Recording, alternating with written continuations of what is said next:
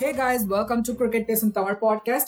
Match number 37. New Zealand Ireland Ireland. இந்த கேமை win பண்ணி குவாலிஃபை ஆக போறாங்களா? இல்ல இங்கிலாண்டை அப்செட் பண்ண மாதிரி அயர்லாந்து நியூசிலாண்டையும் அப்செட் பண்ண போறாங்களா? வாங்க பார்ப்போம். ஃபர்ஸ்ட் இன்னிங்ஸ் ஒரு 50 50 கேம் தான் சொல்லணும். அயர்லாந்து கிட்ட இருந்து ஒரு நல்ல ஸ்டார்ட்டா பார்த்தேன். அலன் அண்ட் கான்வேய பெருசா ஸ்கோர் பண்ண விடல. அண்ட் ரன்ஸையும் கண்ட்ரோலா வச்சிருந்தாங்க. பட் மிடில் நியூசிலாந்து கேமை பிக் பண்ணாங்க.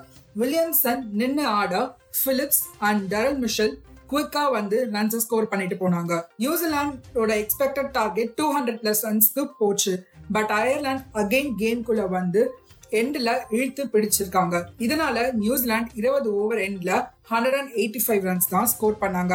அயர்லாந்துக்கு ஒரு பெரிய சேஸ் காத்துட்டு இருந்துச்சுன்னே சொல்லணும். அண்ட் அவங்க ஓப்பனர்ஸும் அதுக்கு ஏத்த மாதிரியே இன்டென்டோட வந்து இந்த சேஸ ஸ்டார்ட் பண்ணியிருந்தாங்க. எயிட் ஓவர்ஸ் எண்ட்ல Ireland sixty eight for no லாஸ்னு இருந்தாங்க.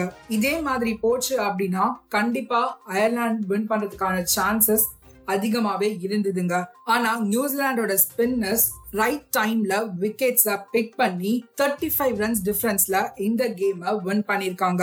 இதோட அயர்லாண்டோட வேர்ல்ட் கப் பயணம் முடியுதுங்க. அயர்லாந்து டீம் ரொம்பவே நல்லா பெர்ஃபார்ம் பண்ணியிருந்தாங்க அண்ட் ஸ்பெசிஃபிக்கா பிளேயர்ஸை சொல்லணும்னா டக்கர் ஸ்டெர்லிங் அண்ட் ஜோஷ்வா மூணு பேருமே வந்து ஒரு டாப் பர்ஃபார்மர்ஸா இருந்திருக்காங்க அயர்லாண்டுக்கு நிறைய பாசிட்டிவ்ஸோட தான் இந்த கேம்பெயினை என் பண்றாங்க டீம் அயர்லாந்து. அதே சமயம் நியூசிலாந்து அவங்களோட செமிஃபைனல் ஸ்பாட்டையும் கன்ஃபார்ம் பண்ணிருக்காங்க பட் ஸ்டில் குரூப் ஒன்ல இருந்து யார் இன்னொரு டீம் போக போறாங்க? அண்ட் எந்த டீம் எந்த பிளேஸ்ல பினிஷ் பண்ண போறாங்கன்றதெல்லாம் தெரிஞ்சுக்க ஸ்டேட்யூன் பை காய்ஸ்